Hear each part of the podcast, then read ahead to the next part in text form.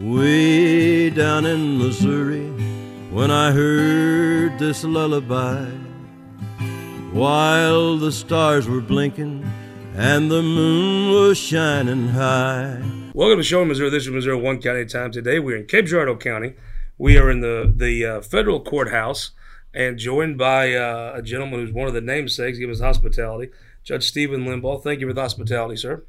Thanks for coming, Scott. Welcome to Cape Girardeau. We are joined by the presiding commissioner of Cape Girardeau County, Clint Tracy, a guy that uh, folks that listen to this will probably know well. It, he is the former legislator, Clint Tracy. You're the same guy. Commissioner, thank you for joining us. My pleasure.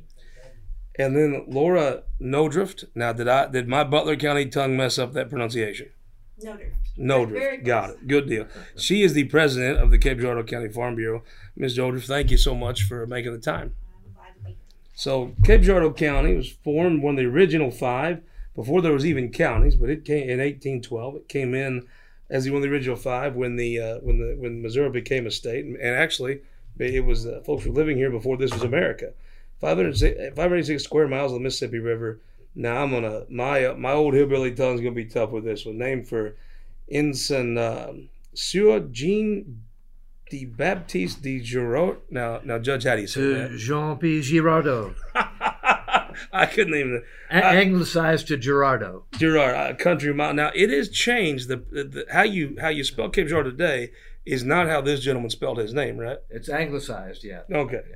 Uh, so he came in and set up a trading post, right?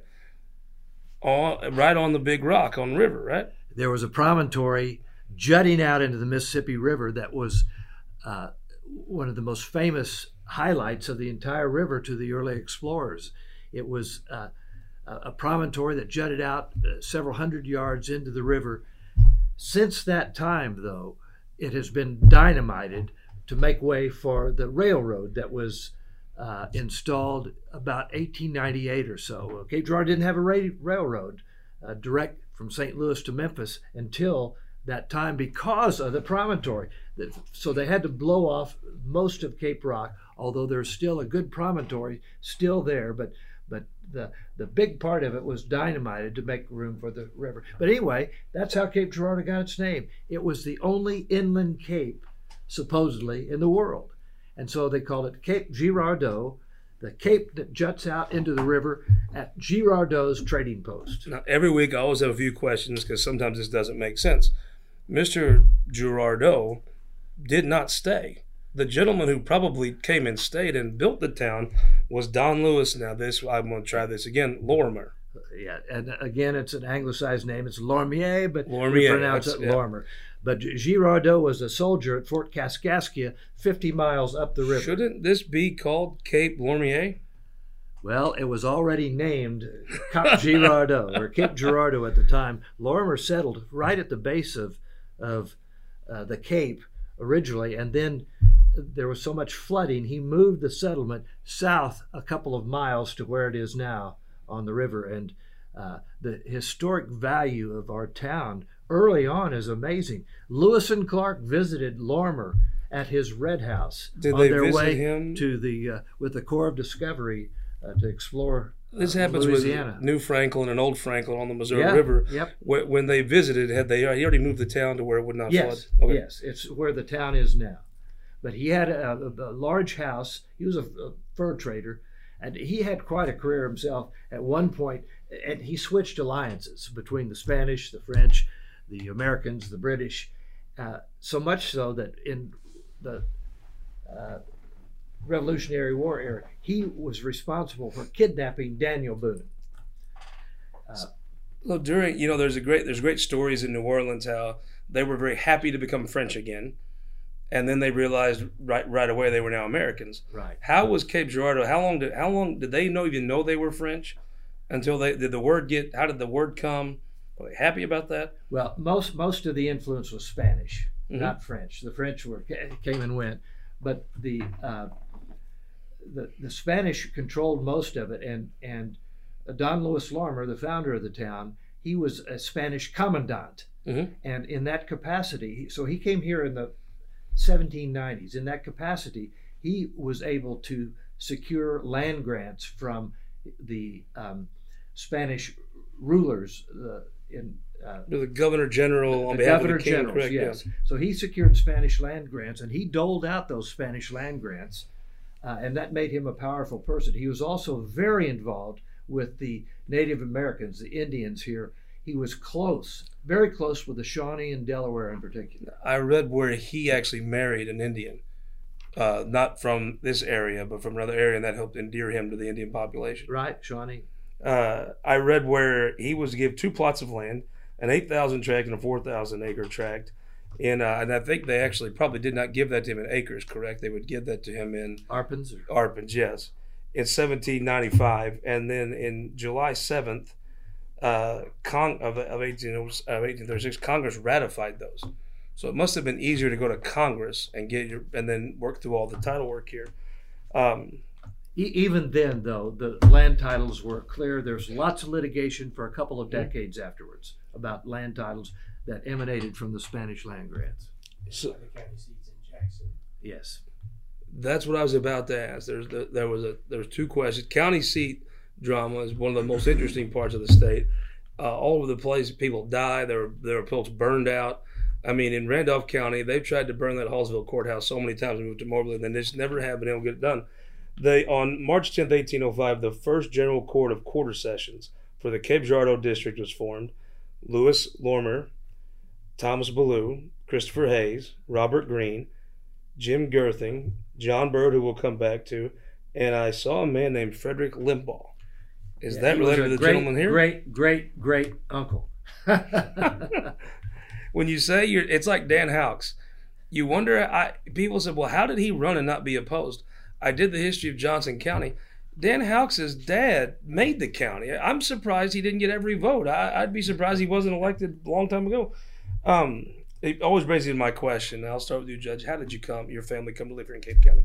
Well, my family comes, but on my mother's and my father's side, uh, one branch of the Limbaughs came in 1800 with the Bollinger family, and that was Frederick Limbaugh, who you mentioned. Is that German? Is yes, that he was a brother to my great great great grandfather Henry Limbaugh, and he didn't show up until 1811. So we were late comers. That's about the time of the big earthquake, of course. Mhm. On my mother's side, though, she was a mess play from St. Genevieve.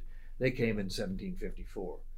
Uh, and so So I, just I like- go back all the way. On We visited Governor side. Kinder earlier. He he said he was an eighth generation Missourian, which you- seem to be proud to say you were a ninth. Correct. You're you're you're on your mother's on Yes. the, this little mother said she beat Yeah. him by fifty years. I had to beat Peter on that. yes. I wondered at first if it was possibly the game of if you say first you're going to lose. and I got to thinking he probably has the paperwork to back it up. Uh, Clint, tell me how tell me how you, your stories are interesting, I, and these are some of my favorite ones. How'd your folks came? What's the genealogy from over to here? Uh, well, my parents ended up here um, as a result of um, my dad worked for a, year, a German company and uh, came down here in search of uh, wild veneer logs. So, um, No, wait. What what did you just say? veneer logs. What explain to folks what that is? So, so in the hardwood business, there's uh, probably the, the, high quality portion of the hardwoods that you cut Mhm. in veneer production. And most of that is there's a few here in the states still, but a lot of that's overseas. So, um, there was a German company that he worked for, um, and so ended up in this area because of the white oak. So that's that's uh, moved here from Iowa. My family's originally my, my parents grew up in Southwest Iowa, so that's where a lot people German, from. Germans, Irish, German, a yeah, French. A little bit of everything, right? Just, just nuts. Yep. So tell us where how how please tell us how you came to live here in Cape County, War. Uh, well, I have a lot of family history in the county. Um, my husband's family is from around Gordonville, and they came and founded their church in 1847. So they've been Great Zion Wow. Methodist in Gordonville. Um, so they built the church before they built their homes. So that's how we know they were there in 47. And then um, my mom's family, uh, she was a Downey, and they came um, over about the same time. And he they uh, settled at Dutchtown. He was a church organist, and I guess that was a pretty um, highly regarded thing in Germany. And he had a little money and bought a farm. He passed away, so the widow had lost the farm, but they settled in the Mhm. Gordonville area until my grandpa moved to Oak Ridge when he was a young man. I can't hear Gordonville without thinking of Tom Schulte. Sure. Yeah. one of the best folks I ever came across in government. yeah. And yeah, what a, that's just a right. treasure. Um, Tom is still around. too. Yeah, I mean, it just, uh, just you talk when you think of a gentleman uh, and someone that, that that actually cared about folks. I, I just, I, I don't, I just can't. I never, I never hear the name Gordon, the town Gordonville talked about without thinking of Tom. Um, so as things, uh, as things progressed and the county moved forward, they, uh, it was interesting. I've seen where under an order of uh, who would become President William Henry Harrison, he ordered that the uh, seat of government for the district at the time be placed here in Cape Girardeau. Now it did. Now if you look at the seat of government today, it is in a place called Jackson. Uh, Commissioner, how's that? How, why do you go to work at Jackson?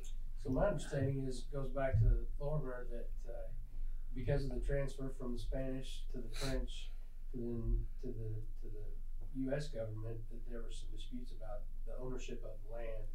And the county seat couldn't be located on property that was in dispute, and so, uh, my understanding, there was a farmer in Jackson that said, I've got some property that, uh, I'm willing to build a courthouse on, and, and that's how the, the Jackson, uh, county seat came to be. And if I'm not mistaken, Lorimer came here after maybe being in Ohio or Indiana. Was it uh, Governor George Clark, who was the brother of William Clark? Ran him out of wherever he was, and that's how he ended up here. And at the time, William Clark was the governor of Missouri at the time, I believe. The territorial governor. And Yeah. so there was there were some issues there between uh, Lorimer and, and, uh, and Clark.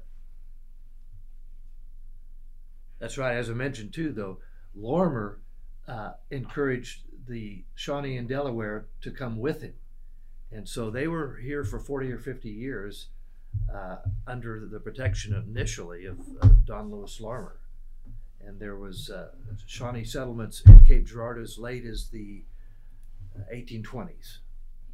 That's it, really. Now, whereabouts in the county? North Cape County, up by Old Appleton, is where it's called. Oh, was that the commissioner? Where uh, where do you live out here in the county? I live in Cape, Where what, what part of town or um, Gordonville Road. So- Gordonville Road? Gotcha. I, I I went to school here for college. I know right where that one's at. Yeah. Where do you live? You live at Gordonville. We live uh, west of Gordonville. I grew up at Fruitland. Um, a lot of my dad's family's from Pocahontas and Altenburg area also. That you said you uh, last week that you had a farm, but it was what it, it was in Cape County when you all started it, but it has now become into Bollinger County, right? Right, we were squatters back in 1811, and we still have our family farm. Uh, it's been in the family continuously from that time. We farmed it continuously. We have a big family reunion out there in July. We've got 458 acres. Originally, it was about half of that. We finally obtained a title, uh, having squatted on it before, but we obtained a, a formal title in the early 1850s. Uh, but uh, anyway, that's where my family settled. My grandfather was born and reared on the farm, first to go to college or much less law school. It was uh, interesting to me as I began to read. They named Jackson Jackson, but it wasn't after he was president or even all that famous. He was one of the first play one of the first places to be named Jackson. He was he was still in the military, correct? And this is when he was still doing Indian raids, right? Well, When they would have named the eight- town. after 1815, that was the end of the War of 1812, and that's the and that's that's uh, when he became the hero. They uh they knew how to you guys knew how to pick him. I mean that's that's a pretty good pick. Betting on him in eighteen fifteen to be Andrew Jackson. There's a big statue in front of the Kansas City uh, City Hall of, of Jackson, but I think they were they were trail runners to you guys. Um, so the, the the the courthouse is an interesting thing for y'all. It was uh, uh, I normally when I think of Cape, I think of very conservative Republicans who probably, as far as government goes, squeeze the squeeze the penny out of that dollar. You know, the first courthouse was a bit of a, was a bit of a problem. I think they have a uh, when I think of Cape, they have a reputation for being, you know, good conservative German community. They probably don't waste a lot of money. But the your ancestors didn't have such good luck. They went to build a jail, and they put out about twenty five hundred or two hundred fifty dollars, which at the time would have been a, a great expense. And their records are very different because they said they've lost a lot of these records uh, to fire. But the first one, the jail, they said was easy for prisoners to escape. So if they did not just pretty much put someone at all four sides of the building, so it, I, I read some stories where someone would get arrested, but they had a brother-in-law that was somebody, and maybe they would put them in the jail and, and not keep a good eye, and they could probably make it out. uh, the first time they tried to build the courthouse, the uh, contractor went insolvent. So as time went on in 1818, they went to build a new structure, and they paid a pretty good sum at the time, twenty four fifty dollars for a 45 foot square brick building. And then and then it was interesting. After that burn, they built the next one. They made it. That was in the RFP, I guess, whatever you'd call it at the time. There could be no wood used for any of the uh, flooring or upstairs uh, upstairs floors. I guess they were determined not to have another burn down, and then it came in to build um, to building what you uh, what you have today, which is a beautiful place in Jackson. It is a courthouse square is very well maintained. Do you still use that commissioner for a courthouse? What do you use it for? So interestingly enough, um, on the front end of, of all that negotiation, probably with the county seat, Cape was one of the few counties, I don't know if there's maybe one other Marion, that, uh, the statutes, Missouri statutes said we had to operate two courthouses. So we operated court, common pleas at Cape and uh, the nineteen oh eight courthouse in Jackson. Until probably, uh, within maybe two thousand 12, 13, 14, that statute was changed, the shall was changed to a may that allowed the county to operate one courthouse, and that's when we, uh, vacated the, the common pleas and that reverted back to the city of Cape. Now in Marion County, they have county officials that work out of Hannibal and some out of Palmyra, but they all have an office in both. We did that all along uh, Yeah. until that time about uh, five years ago or so. But what had happened was that the county seat was in Jackson, but the center of population was in Cape Mhm. Girardeau.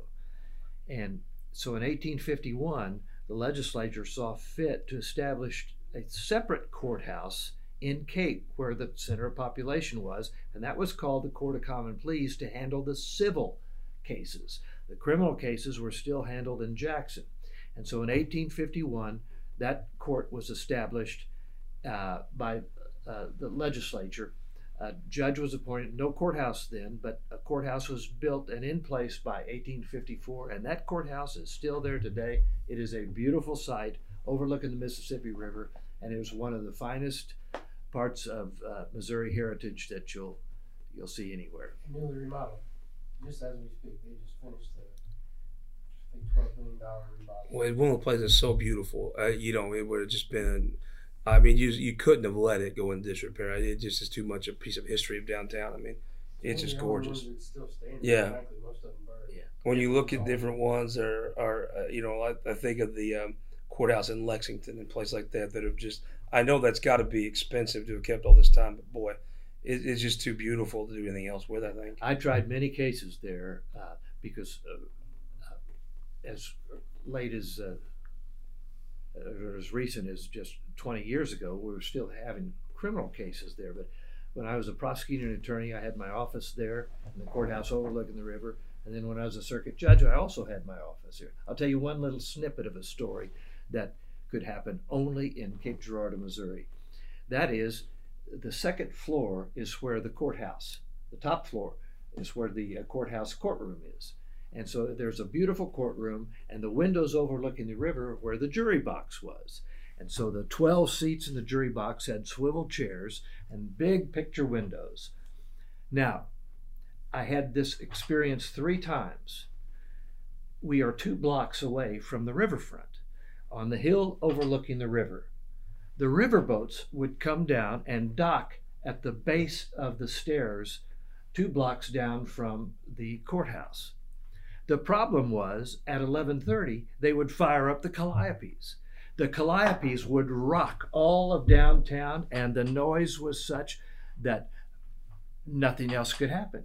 We would have to stop our trials and three times I told the jurors we can't proceed further because of the music from the calliopes literally rocking all of downtown and the courthouse. So swivel around in your chairs, open the windows, take in the concert, and 20 minutes later, after the Calliope stopped for lunch, we resumed the trial. That Only in Cape Girardeau, That Missouri. is a good story. I love that. Um, or that'd be a good time to thank our sponsors: the Missouri Association of Electric Co-ops, Missouri Association of Counties, and the Missouri Associ- the Missouri Farm Bureau. Let us come and hear stories like that. How you got an added bonus if you were on the jury duty in Cape Girardeau County that you might not have got other places. You you might have to, to be pass judgment on your fellow uh, citizen, but you got a concert in the middle of it. Uh, the Civil War really defined every county in the state a different way. Here, I read where there was a skirmish, but, but Judge, tell me about leading up to the Civil War. I know that General Grant came through here, and there's a lot of stories about it. There was a big Union encampment at times. Tell me where Cape Girardeau would have been if they could have voted hypothetically on whether they'd have been in the Union or not. Oh, it was split. Uh, Peter Kinder, who was here earlier, he was right. It was probably 60 40 Southern, pro Southern, as opposed to Northern. But there was a substantial uh, new group of, of immigrant Germans, Mhm. and they were all pro North, anti slavery. But this was uh, a place where the Southern roots were entrenched, on the other hand. Uh, the Union took the place over immediately after the start of the Civil War and, Because of the and declared martial law for the bulk of the war. And indeed, the Union Army took over the uh, courthouse and used that to, for the adjutant general's offices or the uh, provost marshal. I mean, I've heard a lot of people say that even hypothetically, if they could have delayed the Civil War another 10 to 15 years, England and France had, had, had quit slavery. They'd begun to quit it in their colonies. England was going to shortly stop buying slave uh, slave produced goods. Would would there would have been very few at that time industrial countries, civilized countries, that would have had slavery on a large scale. Would it have been if you could have delayed a little longer? Would it have saved the, the Civil War here? I, I, I don't know. That's that's just too much to speculate Mhm. about. The the country was riven over the issue, and most people did not want any separation. But then once there was a separation, those people in the middle had to take sides. Hmm. A lot of slaveholding Missourians ended up being on the Union side because they just didn't want the Union split. I read where the Civil War did come to Cape Girardeau County, more than just bushwhackers and encampments. There was a uh, spring of 1863, the Cape Girardeau Expedition. General Marmaduke took 4,000 Confederates from Batesville. They come up and they took Patterson. Now, when they say Patterson, are they talking about? Are they talking about the one in Wayne County? No, no, Where would they be talking about? I wasn't clear where they talked about I- there, but I'm not sure, but they came up from Bloomfield and, Mm-hmm. and Jackson area, and the battle here was in April of 1863, and it was mainly a artillery skirmish, and the Union. Uh, Cape Girardeau was really the supply depot for all the Union Army during the whole course of the Civil War throughout southeast Missouri. I live on the site of Fort A, which was literally the supply depot. They, the, the boats would come down from St. Louis and they would unload and they would haul the supplies up the uh, up the bluff uh, to where Fort A was located, the bluff overlooking the Mississippi in downtown Cape. But there were four forts, and those forts all had artillery, and they were able to repel any kind of uh, serious Confederate advancement. Now, the Marmaduke Army that came here, about half of them weren't even uh, issued firearms. Uh, they didn't have the resources. Uh, but the battle lasted just a few hours, not many casualties, and the, the uh, Confederate Army retreated. But the, the city was evacuated at the time. All the women and children. they children left their were dead on the field. The, the South, South did. yeah, but It was a rout. It, it was, but it, it wasn't that big of an engagement. There weren't really that many casualties altogether. In his notes, it said he asked the city of Patterson to surrender, and they did. They evacuated. He came through. They asked Cape, and uh, they the response was an artillery shell. Yeah. And then the, the siege happened, and they were repelled. Um, we'll be right back. We'll take a break here. Be right back. We'll talk about Cape Girardeau County today and some of the developments with the college. We'll talk uh, the judge about a, a few of his more famous family members. We'll talk about where folks work and go to school here in Cape Girardeau County, here in Southern Missouri. This year, Missouri, one county at a time. We are Missouri Farm Bureau Insurance, and we're for the Missouri way of life. We're for worrying less about the what ifs and more about the why nots. We're for checking off your bucket list and then making a new one. For starting a family, a business, a tradition. And if you find yourself starting over, we're here for that too. We're for building a life in Missouri and then going out and living it. And when it comes to making sure everything you've built is protected, we're for you. We are Missouri Farm Bureau Insurance. Welcome back to Show Missouri. This is Missouri One County Time. We're in Cape Girardeau County. We're here at the Limbaugh Federal Courthouse. uh, with uh, with the son of the of a namesake of the Limbaugh family, Judge Stephen Limbaugh. Thank you for the hospitality. Yeah, welcome to Cape Girardeau, Scott. And uh, we are joined by the presiding commissioner, Clint Tracy. Clint, thank you for sticking around with us. And then Laura Nordruff. Am I getting it closer? I always do this. The president of the Cape County Farm Bureau, Laura, thank you for sticking with us. I appreciate it. Uh, let's talk about business. Tell me about agriculture. When, I, when you think of Cape, obviously, folks more think of manufacturing things. Cape Girardeau has a huge ag community. Tell me about it. Yeah, sure. Um, you know, uh, there's been a lot of ag leaders in Cape Girardeau County for a long time. Um, we were the second county with the Farm Bureau. That was before there was a Missouri Farm Oh, Bureau wow. or an American Farm Bureau, and that started about the same time as the Extension. Uh, Extension and Farm Bureau kind of were related a little bit in the beginning. Um, so we have a strong history there, and um, and even further back than that, we talked about the German heritage. You know, the English were here before, and they didn't really know how to farm this land as well. And so when they moved out and the Germans came in, that's why they stopped here because it was the same kind of topography and soils that they were used to at home, and they could be successful here. Um, and so, yeah, that's there's a lot of strong history here. We have a lot of current day, very strong leaders in agriculture in Cape Girardeau County. I'm quite proud to be among them and uh, and be from here. So there's a lot of cattle producers for sure. Um, I've watched Representative Barry Hovis kind of take a lead in agriculture issues. Sure, yeah. You can tell folks come and seek him out now the longer he's been there. Yeah, yeah, he's been a great, uh, great person to work with. He's down there around Gordonville, Mm-hmm. close to us, um, and he just attended our, our Farm Bureau annual meeting with us. And then, you know, about where we're at um, in South, it kind of, you know, flattens out.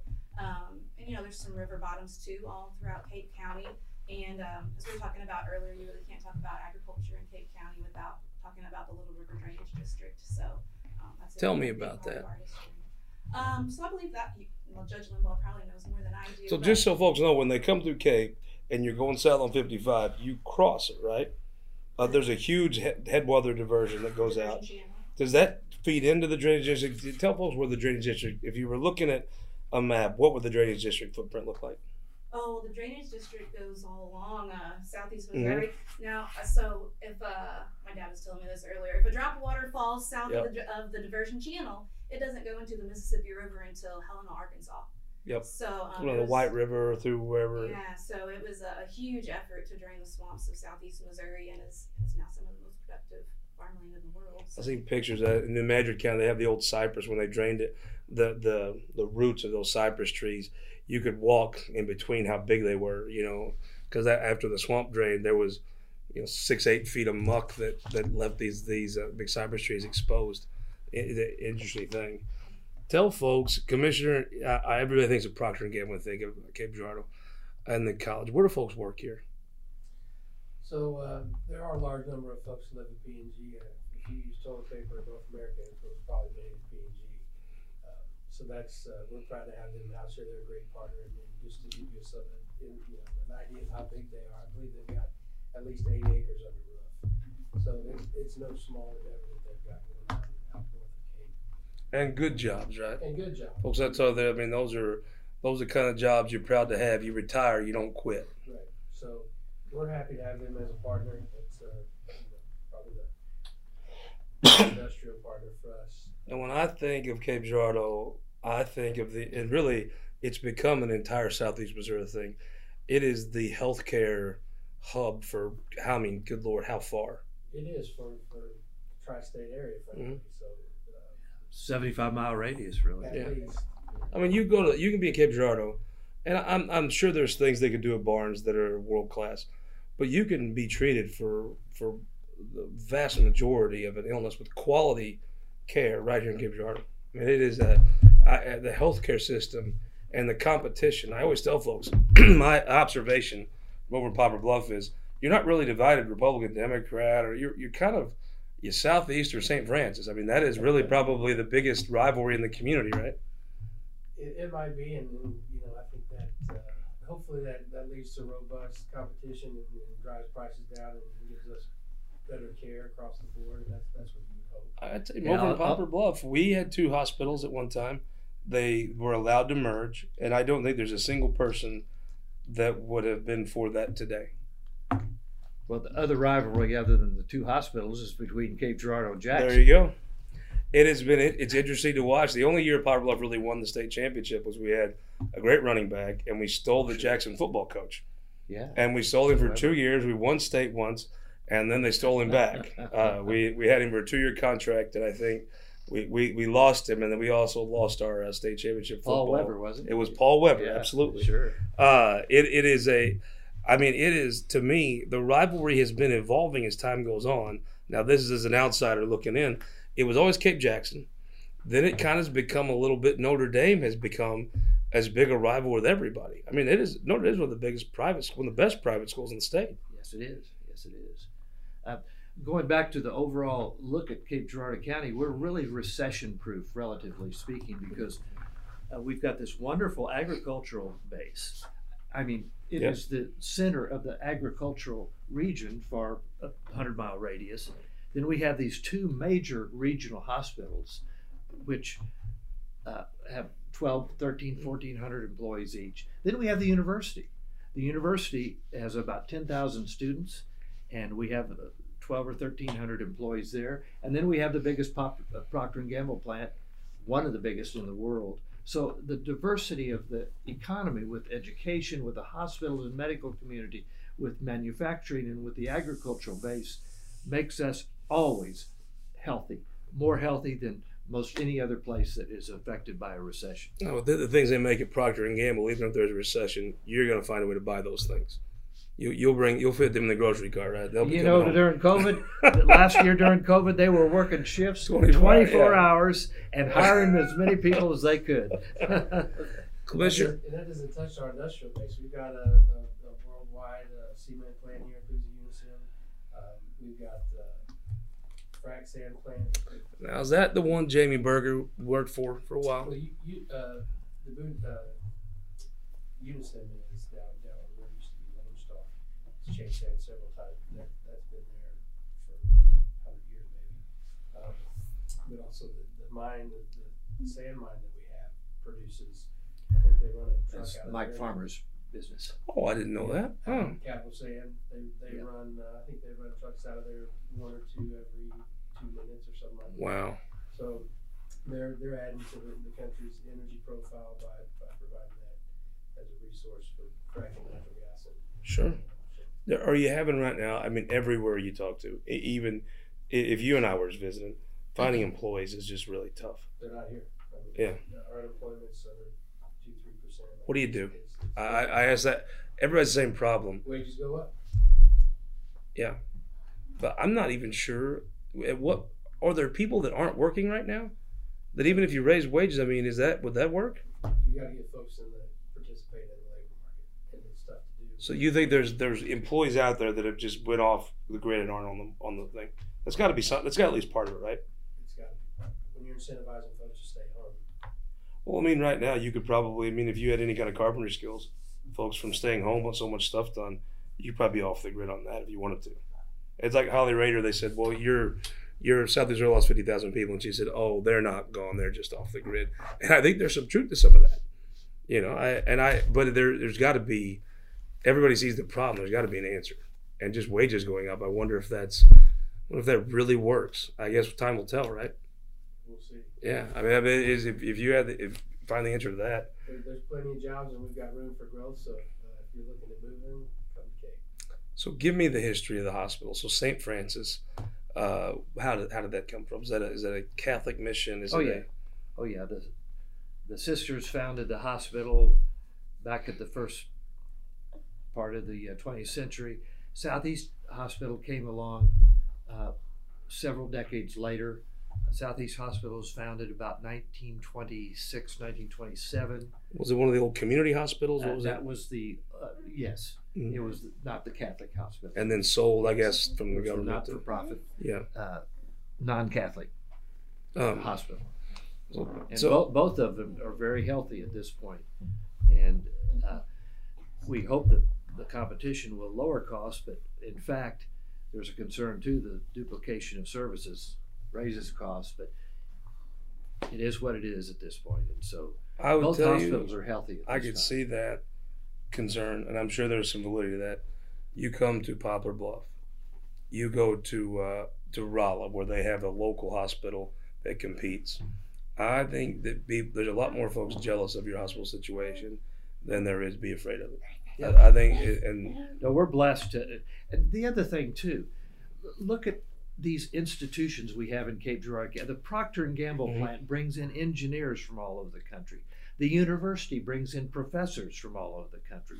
The two hospitals bring in doctors from all over the country, and they make our population so rich.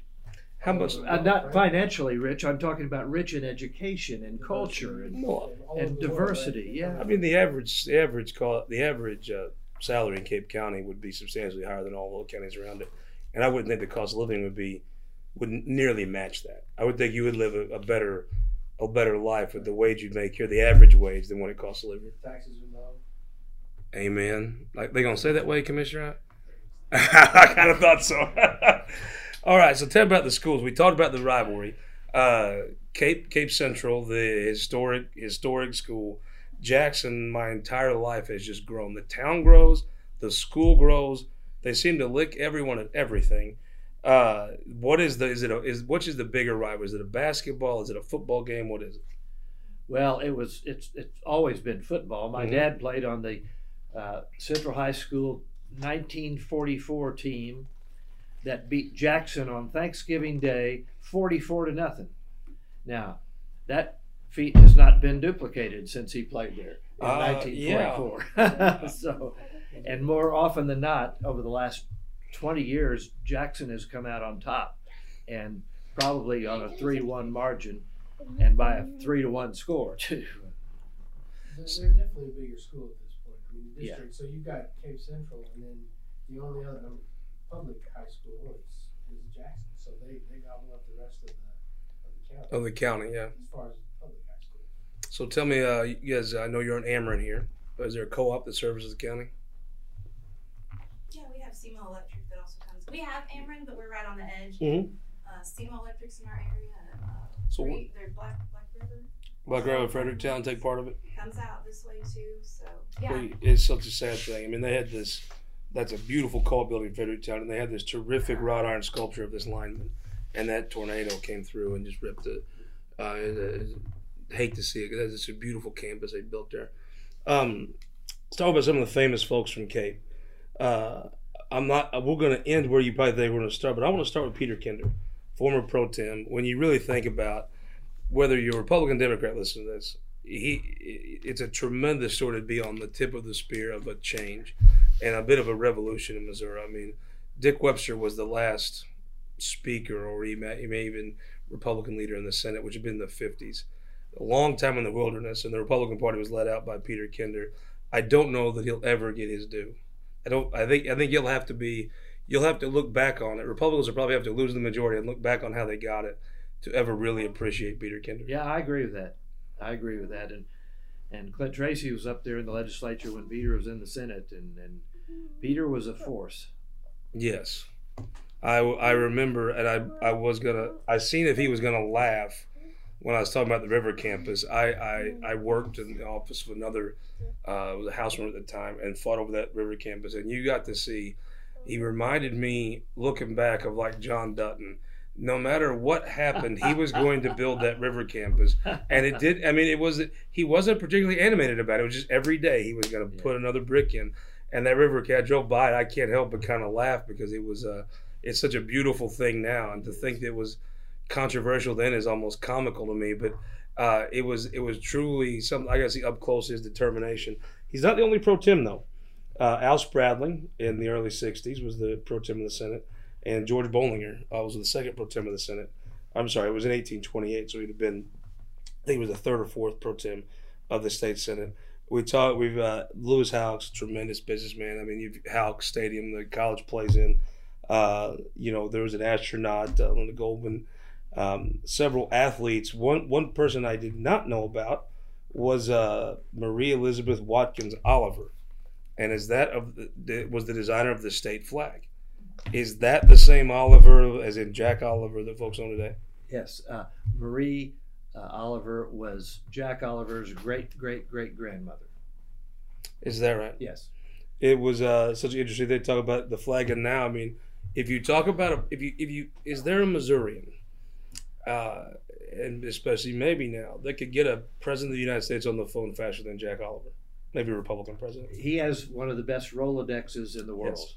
Yes, I. Uh, it is. Uh, it is an amazing thing to think of the circles that he can walk in effortlessly, Right. uh, and and that's because he's an accomplished person in his craft. Uh, let's talk about your family for a moment, Judge. Uh, when folks say Rush Limbaugh, all over the world they think of a radio personality. Folks say Rush Limbaugh and Cape, uh, they ask you which one. Why is that? Well, uh, the courthouse where we're uh, sitting is uh, named after my grandfather, the original Yes. Rush Limbaugh, Rush Limbaugh Sr. And he was a lawyer who practiced uh, some 75 or 80 years until he died at age 104. He was the oldest practicing lawyer in the nation at the time. And uh, he was very good friends, friends with Congressman Bill Emerson and uh, he was a historian. Uh, There's a terrific book about him that Yeah. I've read. he, So- he he made a great record. Uh, he, he lived so long he outlived all his enemies. We know that. and he, actually, he had a, a wonderful probate practice in his uh, legal career. And the secret of that was to outlive all the people for whom you write wills. He did that too. And so, uh, but anyway, he practiced law truly till the day he died. And uh, in his honor, uh, Congressman Emerson, along with uh, Senators Bond and Ashcroft, Mhm. saw fit to name this new, uh, wonderful new United States courthouse after my grandfather, It's uh, the original Rush Limbaugh. So, I always try to be candid. You know, I've always been a Republican, and uh, I try to just be. I, I I found it could be almost as funny to watch people in the media try to act like they're not something than it is to just say where you where where maybe how you was brought up. I remember when 930 KWOC Zimmer Station. I had very little interest in politics until I met Mark Richardson. And if Mark Richardson, I would have assumed was in Congress. I would have not even known there was a state legislature, probably. and I was listening to this person in his in his vehicle, and he was funny. And, and I I'd read enough of the news to get kind of the joke, but regardless or not, he was funny, and and his personality. I mean, what a what a tremendous broadcaster. Most likely saved the AM dial, and I know we, lost him in, in the last uh, in the last year. But uh, is, is there been a more famous Missourian in our times? well, I don't don't know about that, but uh, uh, two days ago, a year ago, was his 70th birthday. Uh, it would have been 71 two days ago on the 12th of January, and uh, you know he died tragically from lung cancer, smoking too many cigars. Simple as that. That's Mhm. that's the whole truth. But we miss his voice, and uh, he carved out a niche that nobody done before, because he took politics and humor and put them together. And he also the other trick was to make politics and government understandable to average people, and he did that as well. And uh, Understandable and interesting. yeah, That is the Yeah. truth. He could take something. A, I, I, I listen to people today talk about a, a filibuster rule or a parliamentary rule, and, and and even though it's what I deal with for a living, I have to strain to care or even even finish their their what they're trying to say.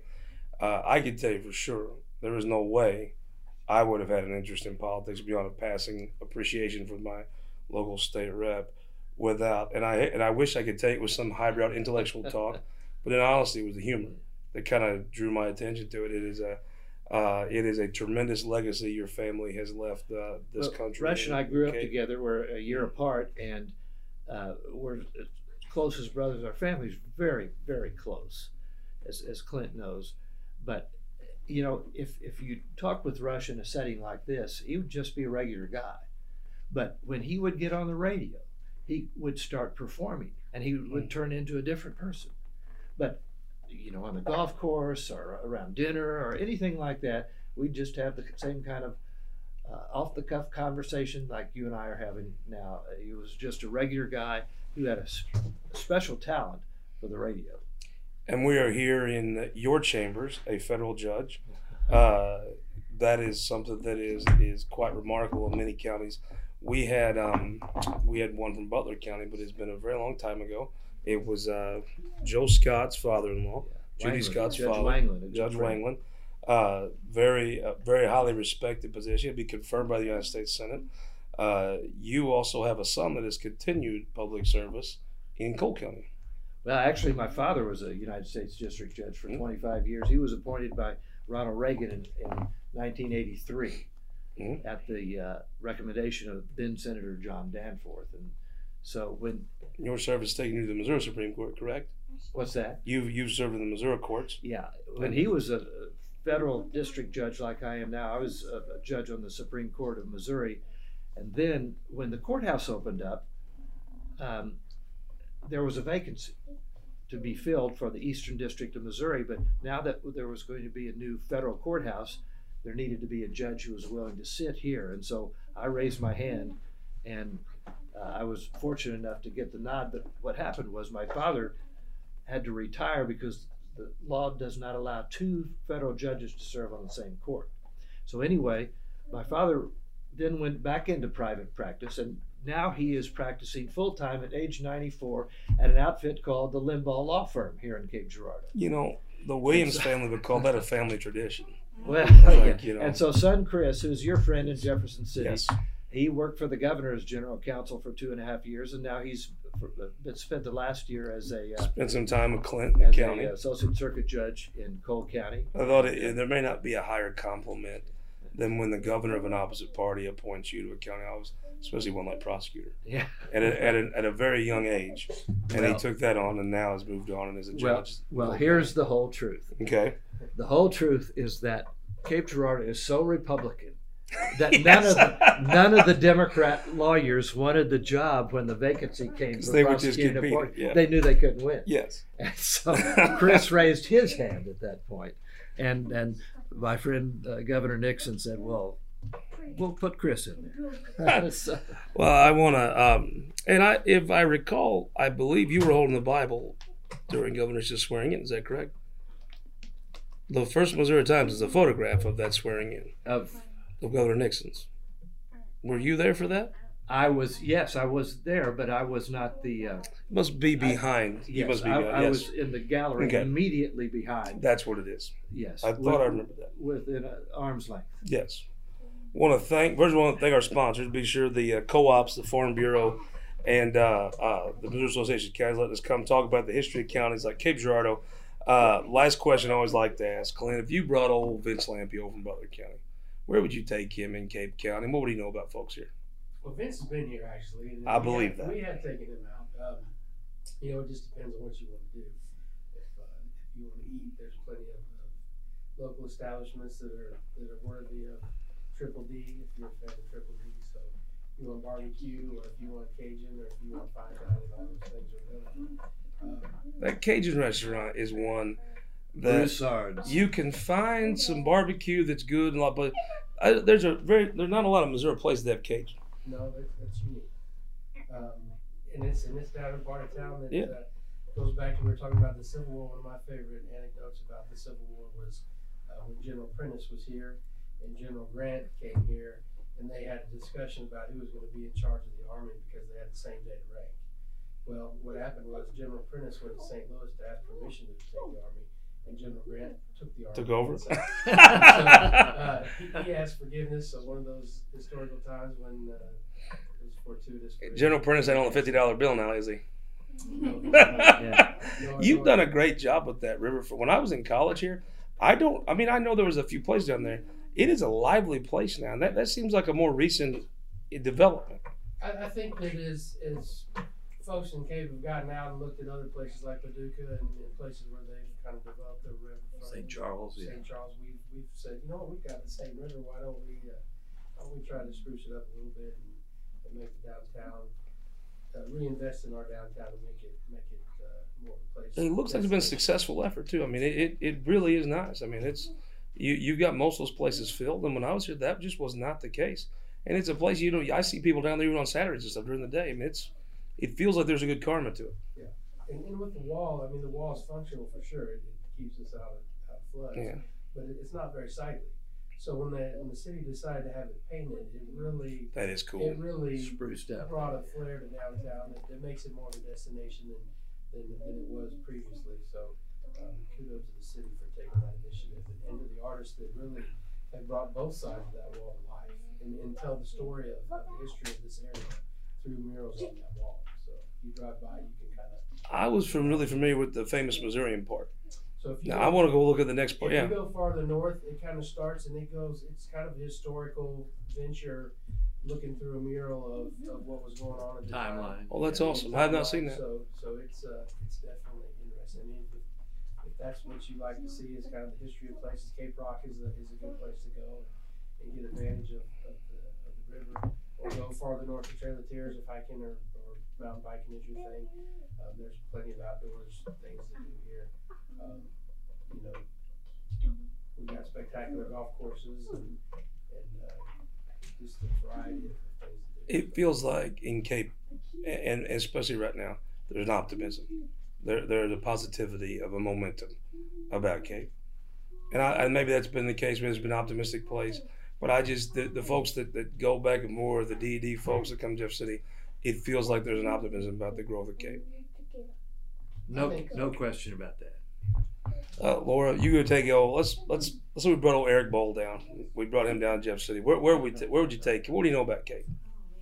Oh. Um, well, you know, I love the river wall too, and I love just being down at the river. Um, It's a great place to be, and Trail of Tears as well. Um, there's a lot of beautiful places in our county. Um, kind of going the out part of the county in the rural areas. Um, you know, Bollinger Mill is a, is a great place to visit. And uh, you know, Friday night Jackson football game you can't beat. I'm a Jackson grad, I'm a Jackson teacher, so uh, I have to plug them. And uh, you know, the, the train in Jackson is a really neat historical piece too. You can still every think about every Saturday afternoon you can ride the train down there. Uh, my kids love doing that, so there's, there's a lot of, of nice places to visit. Judge, if you uh you brought someone down, um, you brought my first boss, Mark Richard, over. He's he knows this place well, but where would you take him? What what would you know about folks in Cape so you really Well, so you well, like in Cape, place? I'd take him to all the historic sites downtown, but I mm-hmm. would not let him out of Cape County without taking him to the old McKendree Chapel, the mm-hmm. oldest Protestant church still standing west of the Mississippi River, the oldest Methodist church still Okay. standing right. west of West Virginia. It is a beautiful site, built and consecrated in 1819. It's a big log church still there in this wonderful grove of trees that's been kept up by the Methodist Church for 203 years now. That is uh, terrific. We're, we are not going to top that, folks. I want to thank you for joining us show, Missouri. This is Missouri one county at a time. We will see you next week for a little for one more trip down the history down memory lane of Missouri. See you then.